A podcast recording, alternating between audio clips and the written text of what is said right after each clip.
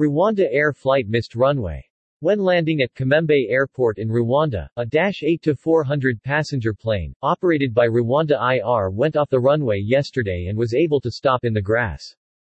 Passengers were seen evacuating the aircraft and already walking toward the terminal when fire trucks arrived.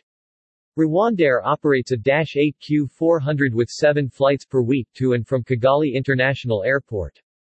Kigali is the capital city of Rwanda and 147 miles away from Kamembe. The airport receives charter flights from Tanzania, Uganda, and the Democratic Republic of the Congo, though not on a regular schedule.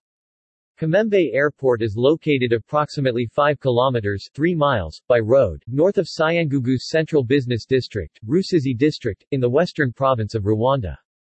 Cyangugu is a city and capital of the Rusizi district in western province, Rwanda.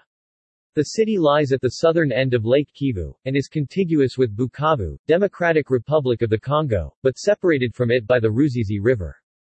Two bridges and a dam across the river frontier.